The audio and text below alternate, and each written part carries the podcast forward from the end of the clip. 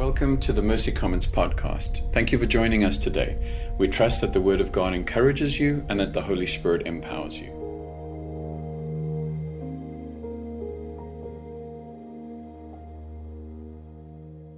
God, your Word says that you loved this world so much that you gave.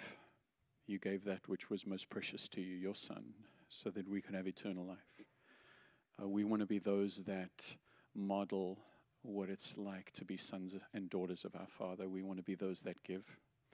And so I pray uh, that in the heart of every man and woman here that you would stir what it is that we are to give.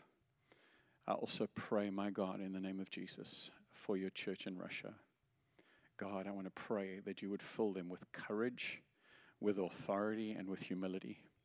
I want to pray, Father God, for the leaders of your church in Russia that you would give them wisdom and discernment in this time uh, that you would be able to help them understand when they need to stand and oppose um, and when they need to submit God. I cannot cannot even fathom what those church leaders, what those people must be going through in this time.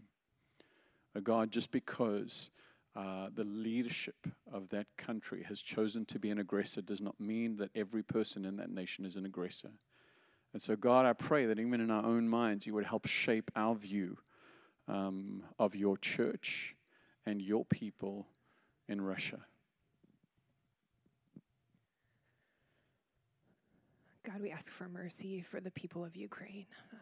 God, we ask that you would show your kindness to them, God, for the people who are hiding, who are scared, who have no exit route. God, we ask that you would be present with them, God, that you would show up. Um, God, in whatever way possible, God, that you would provide both emotional, spiritual, and physical rescue for them, God. Um, God, we ask that you would reveal yourself to those who don't know you in the midst of their fear, in the midst of their hopelessness, God. We ask that you would um, be present in tangible, supernatural ways, God. Um, God, we just ask for your mercy for, um, for lives to be saved, God, for bravery and courage for people who have chosen to fight. Um, for this people who, um, yeah, who didn't ask for this but have chosen to to rise up. God, um, yeah, we just pray that you would be present, um, present with families who are scared for their loved ones.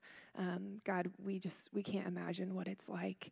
Um, and, and Lord, we just ask that your hand would be upon this country, this people, as they are dispersed, God, that you would find ways to, to reconnect families, um, that you would find ways um, uh, just to provide um, physically and emotional help for these people who have been through trauma, Lord.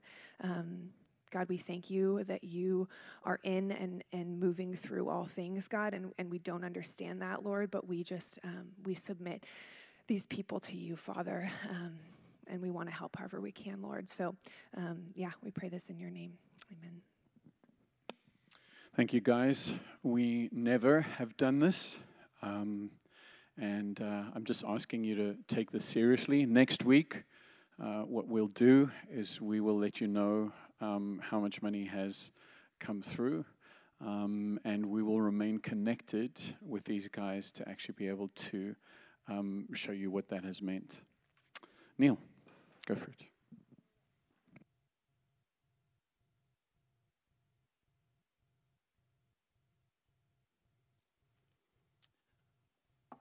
Good morning, guys. I know we've prayed a lot, but um, I want to start this word with asking our Father for help.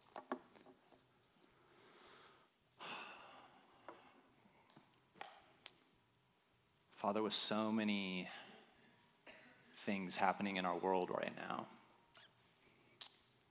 it could seem like your kingdom is advancing slowly. Lord, with so many things abroad and near that seem troubling, it can seem like you are distant. Lord, this morning, I just want to pray that you would help us encounter the reality of this moment. Lord, your word, uh, your word says that your words will never pass away. Even the heavens and the earth will. And so, Father, this fickle world is nothing compared to your promises. And so, Father, help us to encounter them afresh this morning. Lord, like we've seen already, and I, I thank you that that understanding that what we have in this community and in you is extravagantly beautiful. Lord, I pray that that would continue to magnify in our minds as we study your word. Lord, I pray that you would continue to compel us to understand your love and to share that with others. And Father, I just ask that you'd have your way this morning, that your word would avail much. Amen. Amen, guys. My name is Neil. I'm one of the pastors here. We are in our 27th week of our sermon series. Yes, I actually counted them. Um, it's a sermon series on the Gospel of Luke titled Tables and Sinners. Today, we're going to be picking up right where we left off from last week uh, in chapter 19, verses 11, and we're going to be covering the parable of the 10 minas. Turn with me in your Bibles to chapter 19, beginning in verse 11. It says, While they were listening to this, he went on to tell them a parable. Because he was near Jerusalem and the people thought the kingdom of God was going to appear at once. He said, A man of noble birth went to a distant country to have himself appointed king and then to return. So he called on 10 servants and he gave them 10 minas. This is the equivalent of a 100 days' wages, quite a bit of money. Put this money to work, he said, until I come back. But his subjects hated him and sent a delegation after him to say, We do not want this man to be our king. He was made king, however, and he returned home. Then he sent for his servants to whom he had given the money in order to find out what they had gained with it. The first one came and said, Sir, your mina has earned ten more. Well done, my good servant, his master replied. Because you have been trustworthy in a very small matter, take charge of ten cities. The second came and said, Sir, your mina has earned five. His master answered, You take charge of five cities. Then another servant came and said, Sir, here's your mina. I've kept it laid away in a piece of cloth because I was afraid of you. Because you are a hard man. You take out what you do not put in, and you reap what you do not sow. His master replied, I will judge you by your own words, you wicked servant. Awesome. Fun, fun text today. That's right, I like the intense stuff. Um, you knew, did you, that I'm a hard man, taking out what I don't put in and reaping what I don't sow? Why then didn't you put my money on deposit so that way when I came back I could have at least collected it with interest? Then he said to those standing by, Take away his mina and give it to the one who has ten. Sir, they said, he already has ten. He replied, I tell you that to everyone who has, more will be given. But as for the one who has nothing, even what he has will be taken away. Today's message is titled Basic Multiplication. It will make sense by the end. The problem that we're unpacking today in this text is a very real problem. Uh, it's that it is difficult to stay faithful to the work Jesus calls us to in the face of social and spiritual opposition. Fear, impatience, and unbelief can cause us to waste much of our life building with hay and stubble rather than building in the kingdom of God. This is our travel guide for the journey today. We have four points. Uh, I am hopeful and determined to make it through all of them. Uh, we're going to look at why did Jesus tell us this parable. It's there in the text. Uh, we're going to consider what the currency of heaven is, what the idiomatic or symbolic representation of the thing that the king gives to his servants. And we're going to look at the work of King Jesus. Uh, and we're going to look at just practically, simply, how do we multiply what God gives us? So, point number one, we're going to look at why. You know, in this, this parable, I just want to identify some things. We have the setting of this, this man of noble birth this is, like, this is someone who is royalty, who has come of age and it's his time to be appointed, but he's leaving where his servants are and he's going to a distant place for an undefined amount of time. He is, in fact, going to get crowned king, and then he comes back, and while he's away, he calls his servants. Okay, we have an example of faithful servants in the text and an example of unfaithful servants in the text. We're going to look at both of those. And then, one last thing you have these subjects who hate him, they form a delegation and, and send a message out just to let him know that we do not want you to be king. Um, it's in the text in verse 11. It says, while they were hearing this, and what that refers to is the stories you heard last week. Uh, we see the, the, the man who cried out to Jesus for salvation so much that the audience had to quiet him, and he comes over and rebukes those guys heals the man by his faith, sets him free. Then we have what I like to call Sniper Jesus. There's a guy off in the tree over there, and he's not calling out to him at all. And he sets his eyes on him and calls him into his kingdom.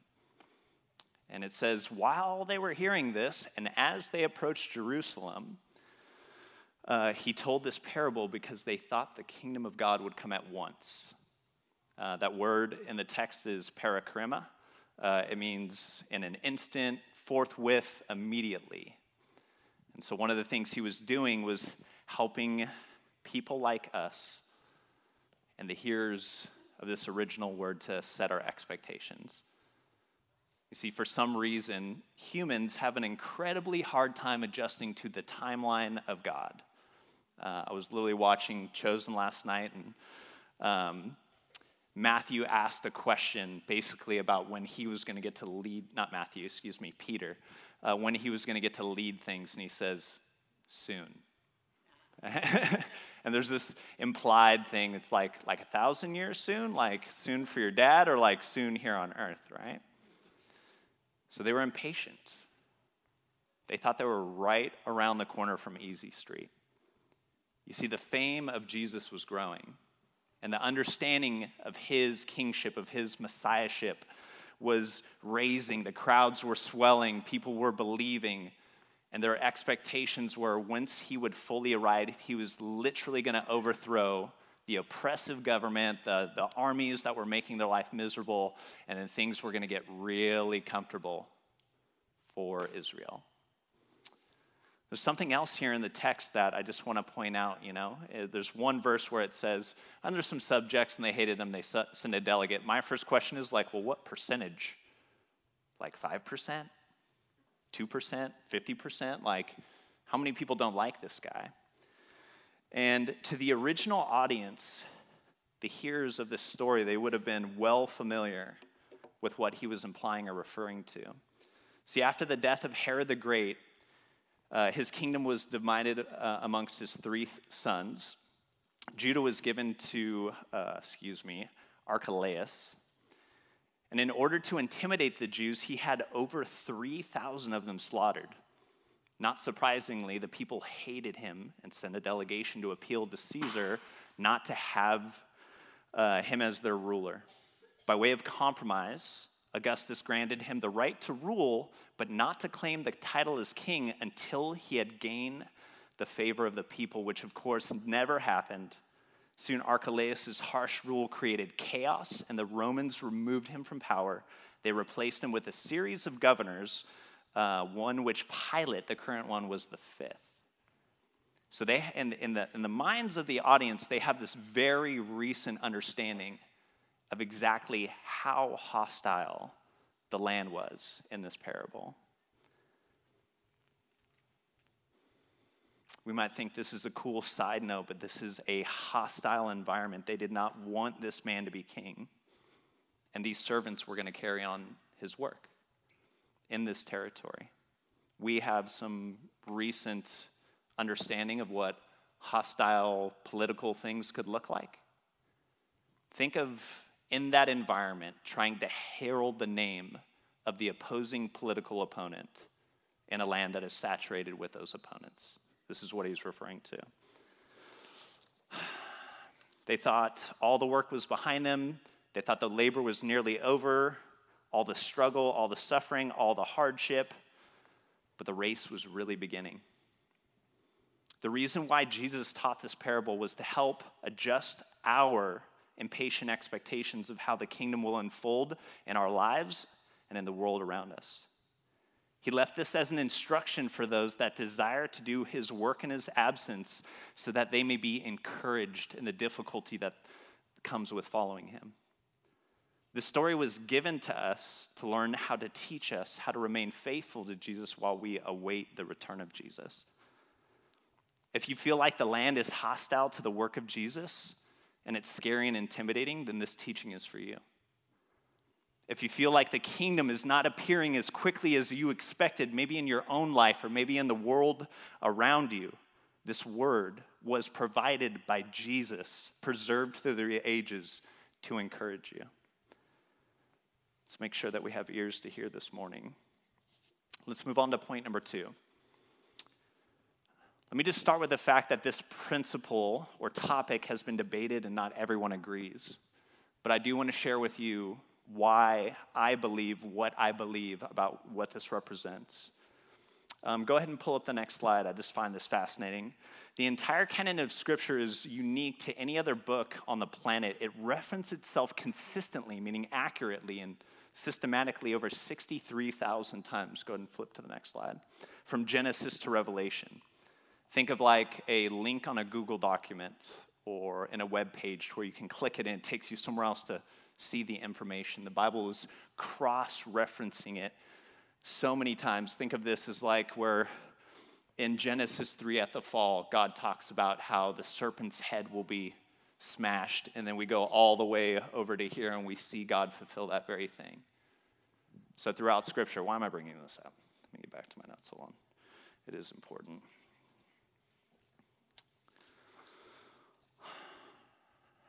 There's an interesting phrase in the passage that we're studying today. And it's at the very end in verse 26. He says, I tell, that, uh, I tell you that to everyone who has, more will be given. But as for you, as for who has nothing, even what he has will be taken away. These words are only uttered by Jesus himself. And they only appear in a few places in Scripture, typically when this Bible is presented in the other gospel. In Mark chapter 4, the parable of the talents uh, has those words spoken by Jesus. And then again in Matthew 25, in his, his um, writing of this same parable, he says it, but that's not the first place that these words appear in Scripture. And in uh, Matthew 13, this is the first place where Jesus says this, and I just want to try to connect these dots in this precious book to hopefully reveal some understanding. It's when he's teaching on the parable of the sower and the seed. And he's spoken this truth to this audience, and his disciples pull him aside and they ask him this question Jesus, why do you teach in parables? And he replies, it says this Disciples came to him and asked him, Why do you speak to the people in parables? And he replies, He says, The knowledge of the secret of the kingdom of heaven has been given to you, but not to them. Whoever has will be given more, and he will have an abundance, but whoever does not have, even what he has will be taken away. He then continues to teach the disciples about the parable of the sower and the seed, and just stay with me. He talks about how the first seed lands on the path and how the devil snatches that up. He talks about a seed that falls on rocky soil where it is shallow and it sprouts up with joy, but as soon as it gets hard, it withers. And he talks about the final seed that lands amongst the thorns that represent the deceitfulness of wealth and the desires of life, and those things choke out the seed. These three seeds that do not reproduce, that do not multiply. And then there's a fourth and final seed, and it lands and it says this.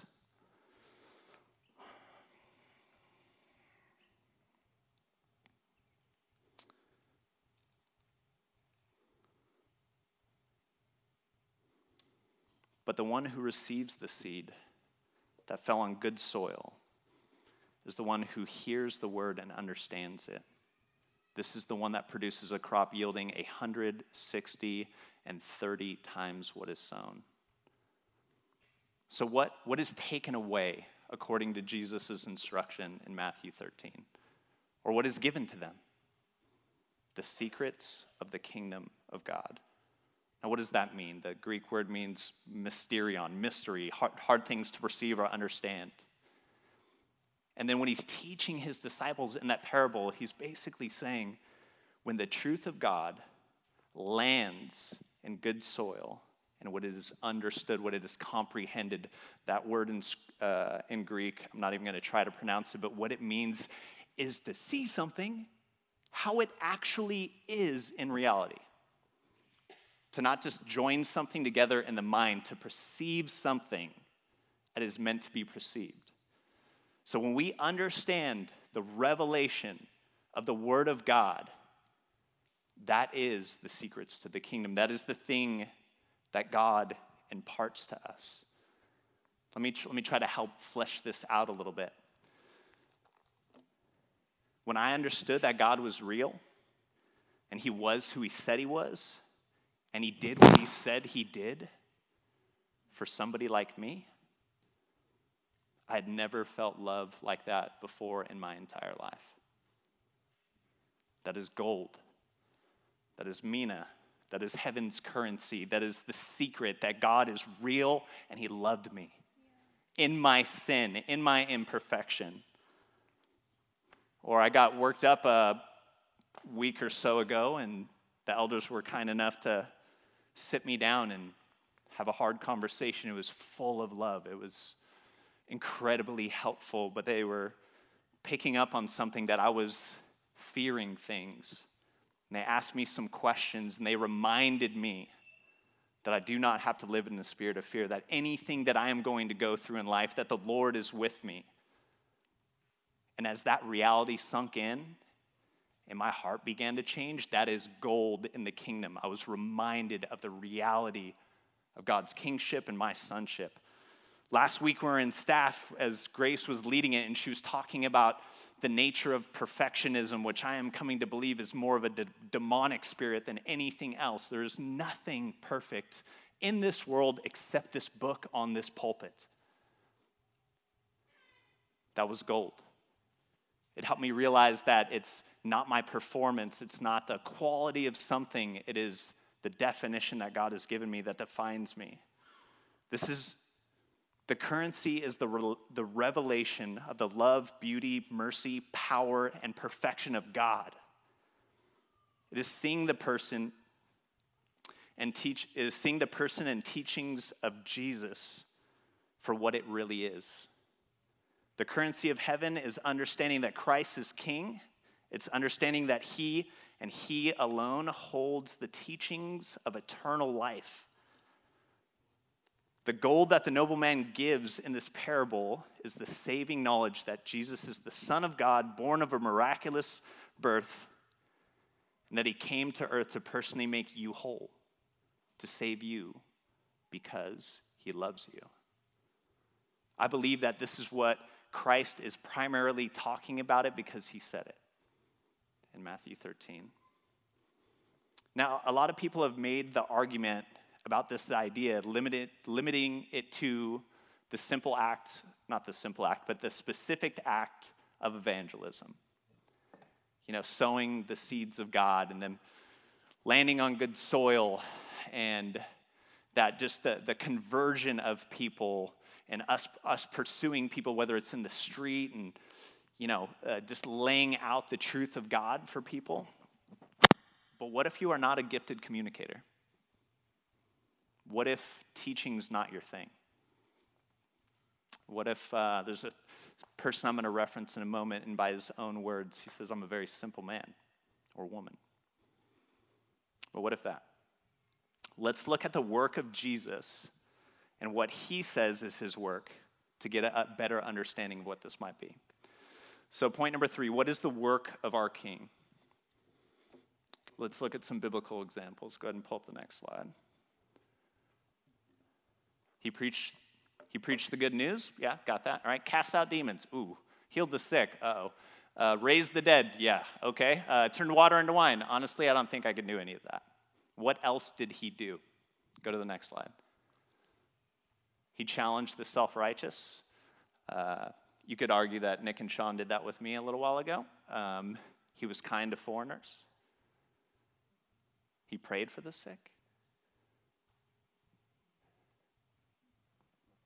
He loved the money. no.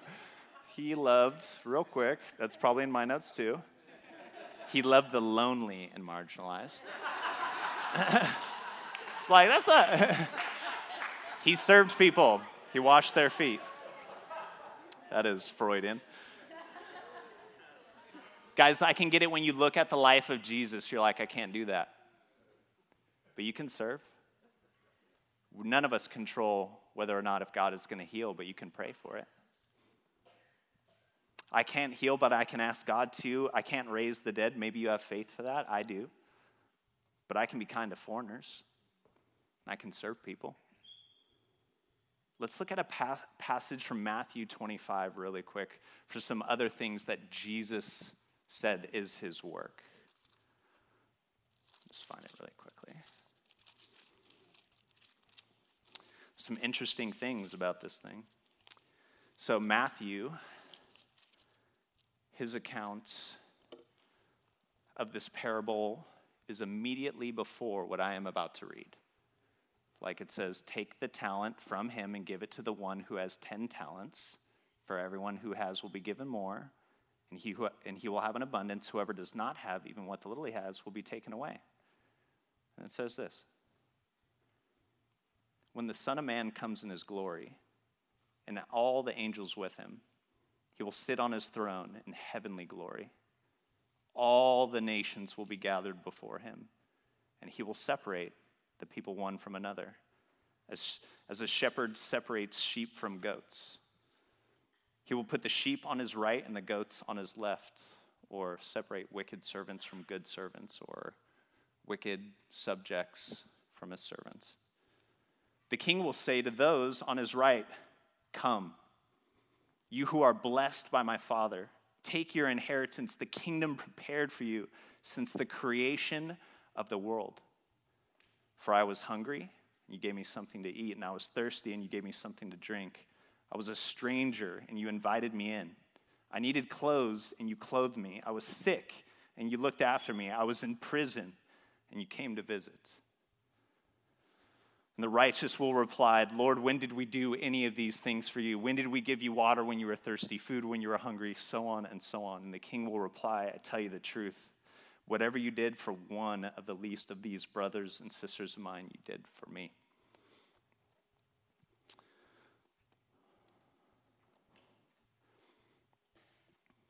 Refreshing the thirsty, providing nourishment for the hungry, tending to the sick, inviting in the lonely, visiting those that have literally been removed from society if we do these things for the least of these brothers and sisters of His, we are doing it for Him.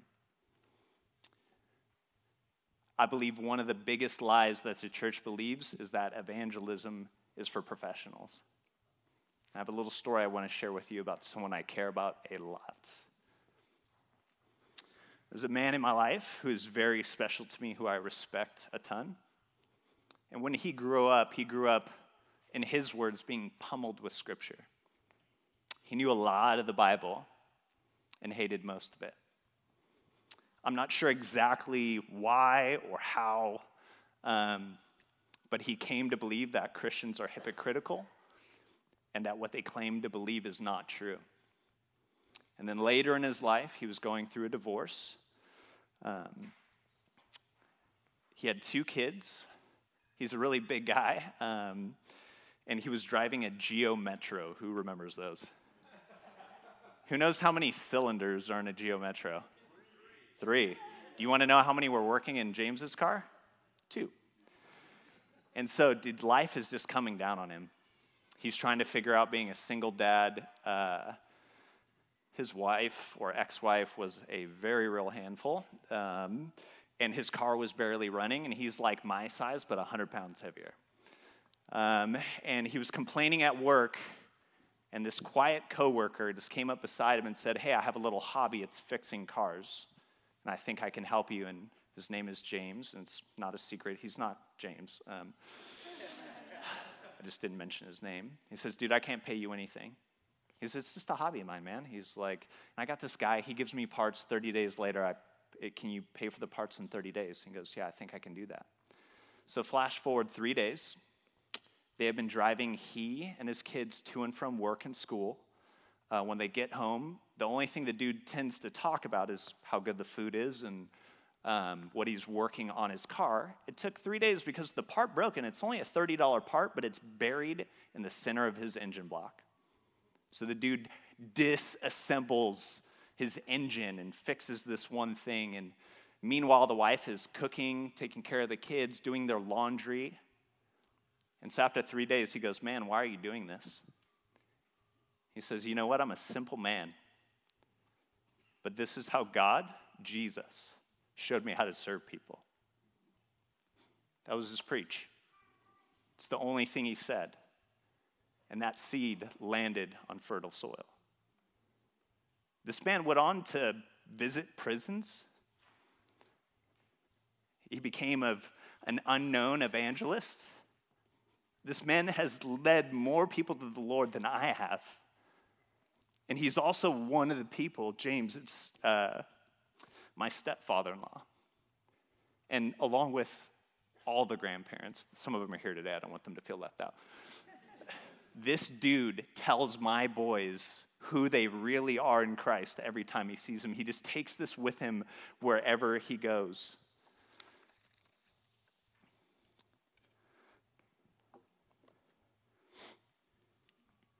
Guys, at the most basic level, we are to sow the love of Christ everywhere we go.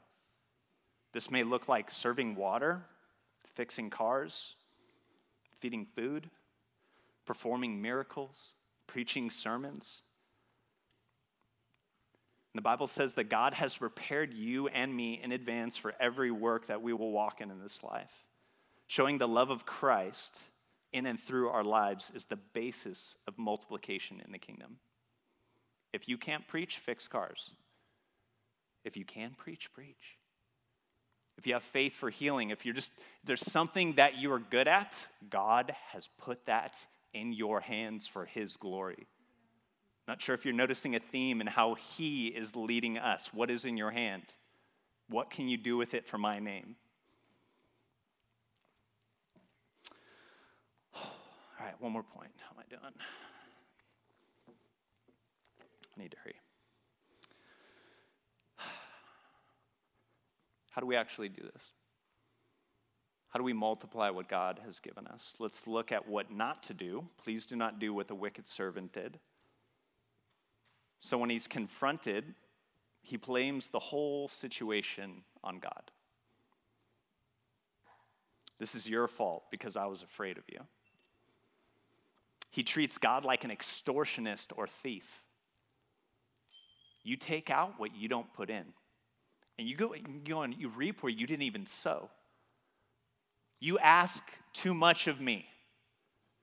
You're taking from my life that doesn't belong to you. This is too difficult, or whatever it may be.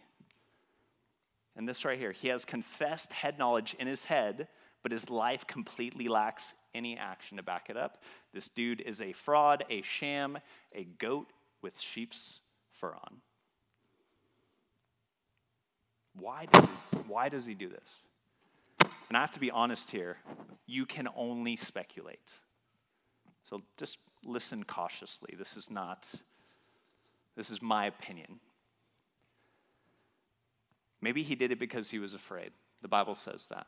Or maybe he was lying when he said that. Who knows? But he says, I was afraid of you. And I want to talk more about that. Maybe he did this because he got discouraged in his impatience and gave up.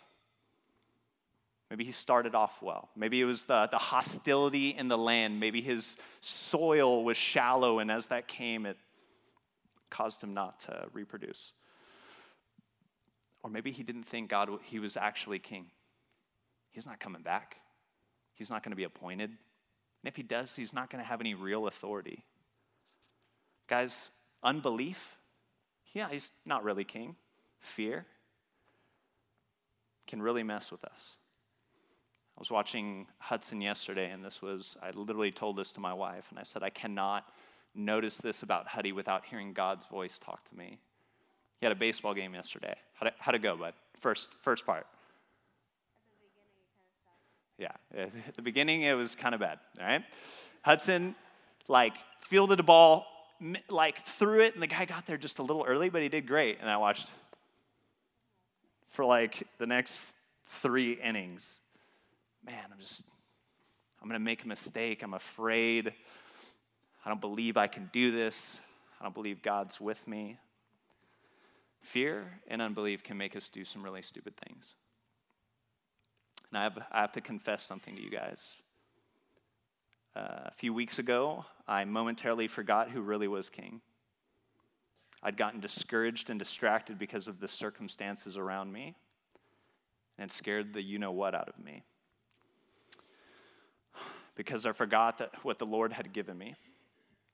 There are a few things happening right now that have a small possibility to potentially lead to a chain of events that would cause Jacqueline and I to have to leave this state, the one that we love, the one that we adore. Small, small percent. But I had forgotten who holds my life in my hands, and I, it took Sean and Nick doing what felt like a very loving and very kind mini intervention.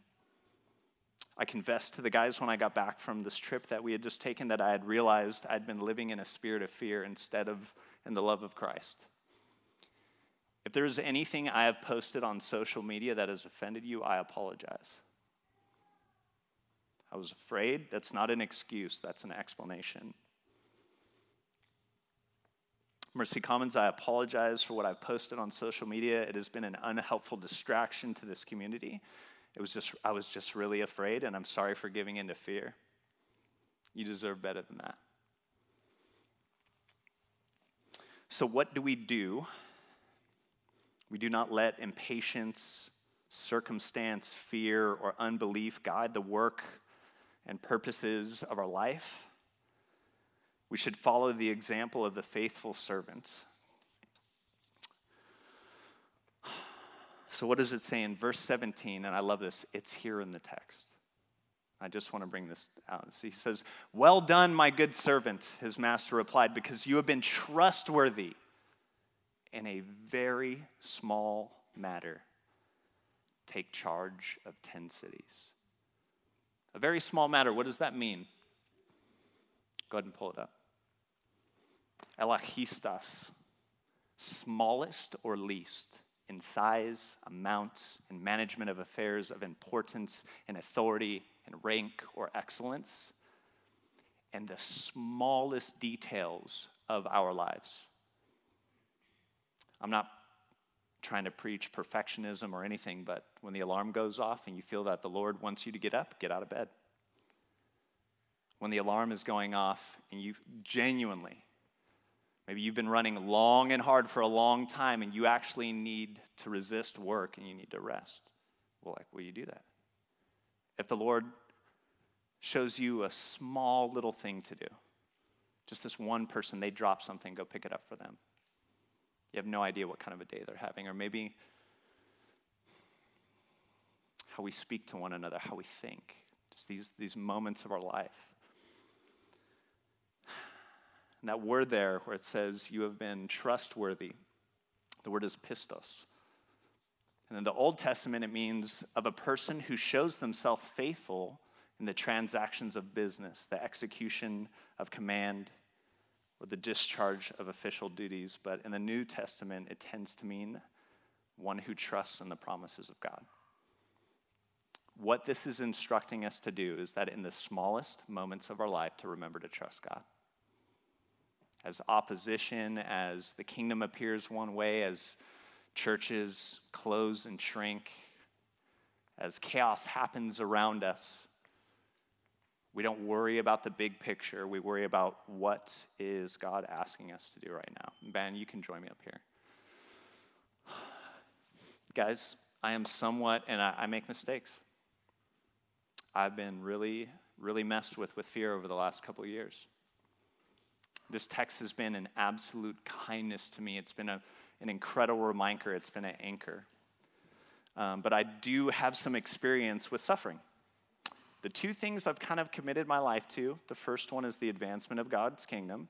The second thing I'm really passionate is about CrossFit. I almost went a whole sermon without mentioning it. they always talk about it. Guys, there is a workout we do every year. It's called Murph. We do it on Memorial Day. It's a one mile run, 100 pull ups, 200 push ups, 300 air squats, and another mile run with a weight vest. Cool. Eight minutes in, you're like, I want this to be over. you know. so you finish your 300th air squat, nothing in your body feels good. I'm talking like muscle discomfort. We never push through joint pain. I'm serious. And then you go to run a mile, and it's typically on a hot day. There's no water breaks on the way out. And literally, what fills my mind is a couple things. Hero workouts are done in remembrance of the person who laid their life down. There's always someone in service, some first responder. Um, this is the guy they made the movie out of, Lone Survivor. Um, and when I start that run, I just try to say thank you for his sacrifice. And how I do that is one step at a time. And as my mouth is dry, as I can hear every hot breath come out of my body, and as I feel the weight of this vest that I'm honestly getting claustrophobic in at this point, literally, I breathe, I remember, and I take another step. When things get hard, we remember that God is faithful. We trust in God's promises and we apply those to the smallest areas of our thoughts, of our minds, and our life so that we are not distracted by fear, so that we don't fall into patterns of unbelief, and so that we can finish the race that God has laid out for us. we meditate and revel on the love of God that is shown to us in Christ. That is the currency of the kingdom, Jesus' love. You can have the most powerful prophetic gift in the world or prayers that can move mountains, but if you lack love, you have nothing. The cool thing is that as we do this, it empowers us to demonstrate and to proclaim his power, whether it's serving children, fixing cars, or preaching a great message. And guys, remember, care more about who you are becoming than where you will end up in life.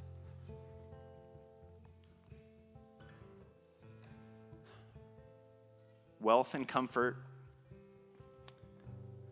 are not our promise, but as we are faithful with the smallest matters of our life, we will begin to grow in the likeness of Christ.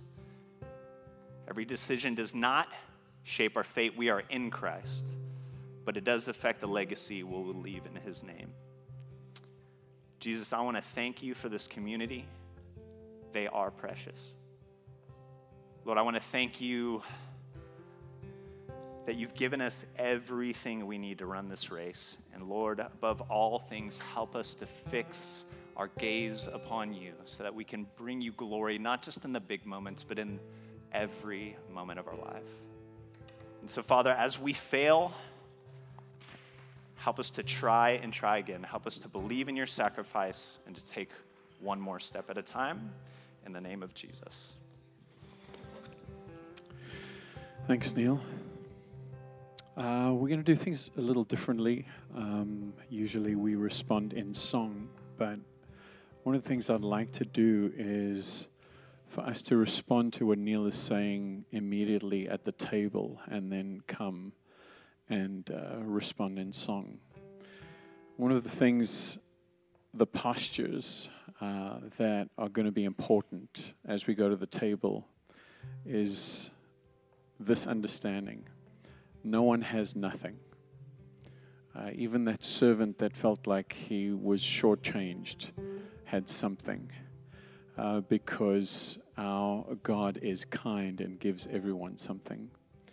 And one of the things that He has given us as a remembrance this morning is His body and His blood, which enable us to be active participants in the kingdom. So as Jeremy and the team just play uh, without without singing, we uh, we're going to get up, go to the table, come back, and we will take communion together.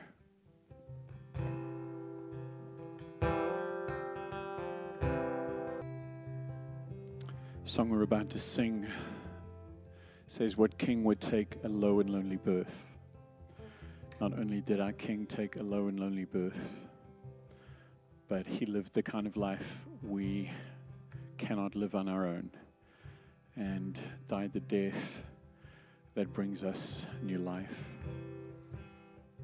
That day when he met with his disciples, he took the bread, blessed it, and said, This is my body broken for you. Take and eat.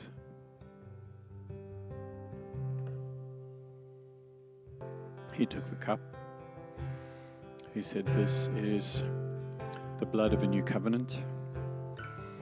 This means that you never have to be ashamed or afraid because you are always welcome at the Father's table to recognize him as a kind and gracious king. This is my blood drink.